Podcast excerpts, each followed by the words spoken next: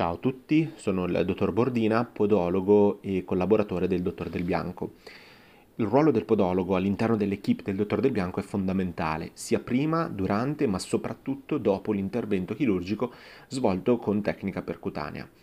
Il podologo che lavora a stretto contatto con l'ortopedico, chirurgo del piede, sviluppa competenze ed esperienza nella gestione dei pazienti con patologie osteomuscolari del piede, comprendendo quando attuare terapie conservative o inviare appunto all'ortopedico per una correzione chirurgica. Durante la seduta operatoria, il podologo affianca l'ortopedico collaborando alla stesura del verbale operatorio, alla compilazione della cartella clinica, spiegazione della lettera di dimissione ai pazienti, oltre che eh, aiutando l'ortopedico al, nell'esecuzione del primo bendaggio correttivo al termine dell'intervento stesso, che è di fondamentale importanza per la buona riuscita.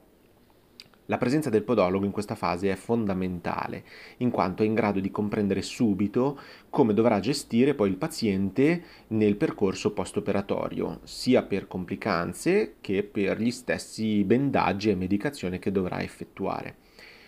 Il paziente, dopo l'intervento chirurgico, potrà affidarsi quindi al podologo di riferimento segnato in lettera di admissione dal dottor Del Bianco, ognuno diverso a seconda della regione eh, di provenienza e di residenza del paziente.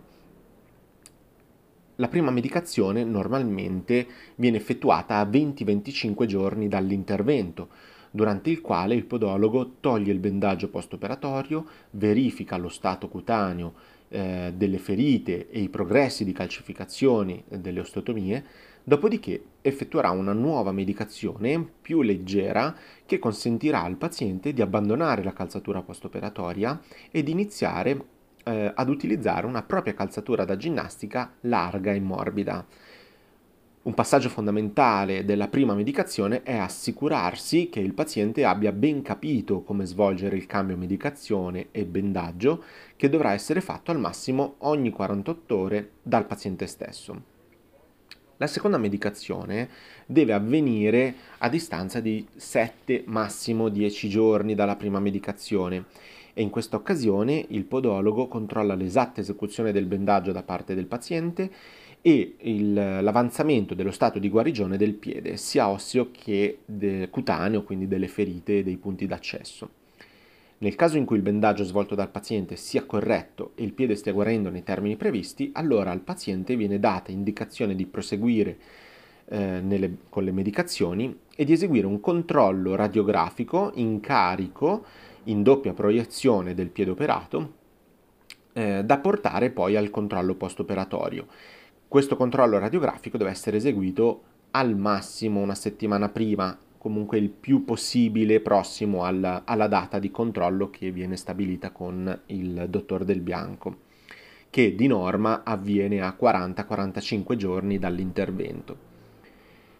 Durante questo controllo il chirurgo valuterà il piede e l'eventuale protocollo di riabilitazione da proseguire per una guarigione eh, ottimale. Nel caso in cui invece il bendaggio del paziente durante la seconda medicazione eh, presenti degli errori o si verifichino delle, compliche- delle, complicanze o ritardi di guarigione, il podologo prosegue con i controlli periodici a distanza di 7 giorni o prima, anche eh, se necessario, mantenendosi comunque in costante aggiornamento con il chirurgo, il quale potrà comunque intervenire programmando anticipatamente un controllo da lui stesso. Si può intuire quindi che il ruolo del podologo all'interno dell'equipe del dottor Del Bianco ricopre un ruolo molto importante e di responsabilità in quanto gestisce una fase delicata del post-operatorio per gli interventi di correzione delle patologie dell'avampiede con questa tecnica percutanea.